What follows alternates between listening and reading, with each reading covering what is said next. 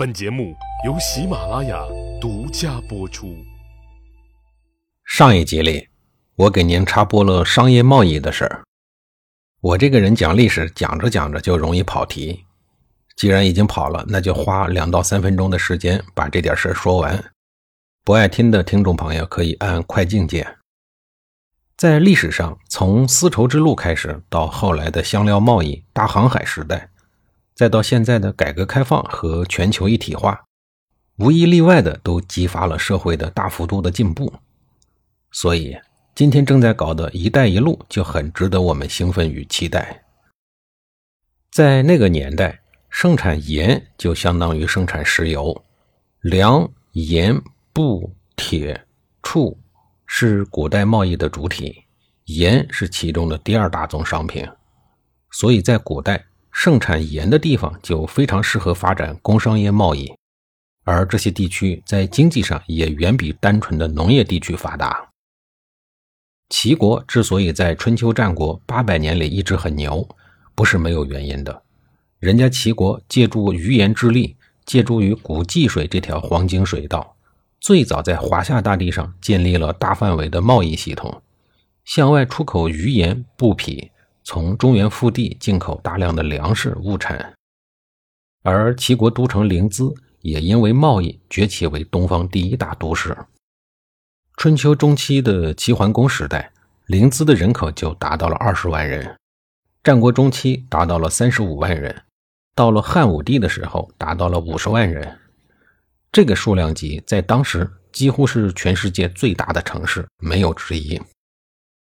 说完了盐的好处，要说一下盐的政治意义了。盐的产地非常集中，所以天然的就容易垄断管理。政府在慢慢的摸索发现后，只要控制了盐的供应和价格，就可以向所有的消费者征收食品消费税，而且盐是代价最低的征税手段。打个比方说，政府可以跑到一千个老百姓的家里，向每户征收一块钱税，也可以从一个大盐贩子的身上征收一千块钱的税。虽然征税的总额是一样的，但是征税的成本却有着天壤之别。前者向一千个家庭征税，您说需要维护多大规模的公务员队伍？每个公务员需要跑多少路才能够征到税？这还没有涉及到贪污腐败的问题，所以这又涉及到我们在说小米的时候提到的税收成本问题了。找大盐贩子征税，明显比找老百姓征税轻松得多。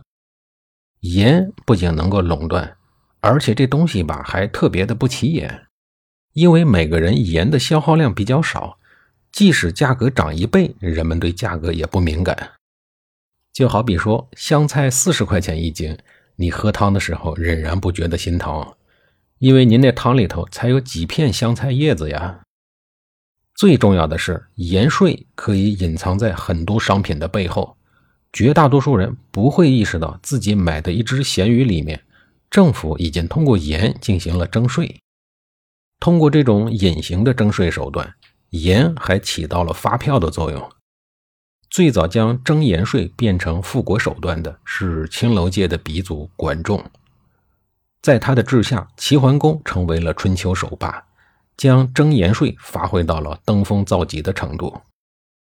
再来说一下魏国的盐，魏国虽然不靠海，但是在他的大本营河东之地，老天爷赏赐给了他好几大块盐池。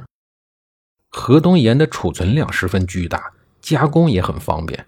是当时中原内陆的最大产盐地，有着广阔的贸易市场。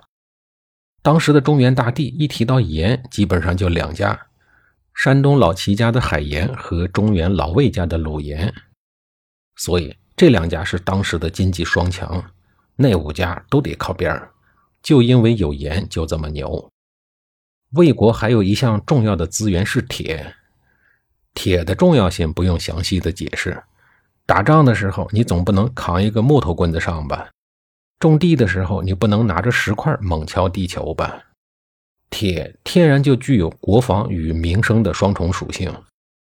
当时魏国的中条山脉是我国冶炼铁的发源地之一，河东的铜矿资源也在当时名声在外。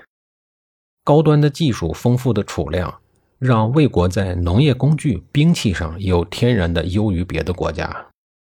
铁和盐一样，也容易垄断，而且涨价你也不心疼。一把菜刀能用好多年，贵就贵点吧。盐和铁因为其天然的刚需性和容易垄断性，外加不起眼的征税效果，成为了领导们的最爱。后来有一个劲爆的男人，靠着盐和铁，将整个天下几乎炸成了没有一滴油水的粉末，并靠着盐这个玩意儿，在中国历史上。唯一的一次对游牧民族取得了完胜，在他的手上，国有企业第一次登上了历史舞台，从此再也没有离开过，直到今天。这个劲爆男子叫刘彻，大名鼎鼎的汉武帝，吃的、花的、用的，撑起了魏国当时的强大经济自信。制度好，有钱花，这还不足以说明魏国的强大。你要是看到了魏国那块地形，你就应该感叹。为啥他是战国初期的老大？因为他地理也自信呀。魏国的国土比较复杂，分为河东、河西、河内、河外四块区域。魏国的国土面积看上去虽然不大，但是人家占据的都是黄金地段。在这里科普一下，古代所说的河，基本上指的就是黄河，别的河要么叫水，要么叫江，要么叫湖。母亲河嘛，河算是它的专属词汇。一条黄河将魏国分成了四块地方。我们逐一来看，河东地区的主体主要在今天山西南部的运城盆地。魏国初期的首都安邑就坐落于此。盐铁之利主要得益于这儿。军事地势也十分有利，东连上党地区，西面是黄河天险。北面阻隔晋阳，南面直通中原咽喉，进可攻，退可守。春秋之时，河东地区便是晋国的政治经济中心，现在是魏国的大本营。河内地区就是包括今天河南焦作、新乡、安阳地区，以及河北邯郸以南的临漳、魏县等等。这块土地土壤肥沃，人民的文明程度比较高，但地理位置着实很险恶。周边和赵国、齐国、郑国、宋国等接壤，且无险可守，属于四战之地。最终就是这块地成为了魏国有毒的蜜糖。河西地区就是黄河左边和秦国接壤的那一块，分为南北两部，北部为上郡，是今天的陕西延安地区；南部为渭水以北的少梁地区，在今天的陕西韩城境内。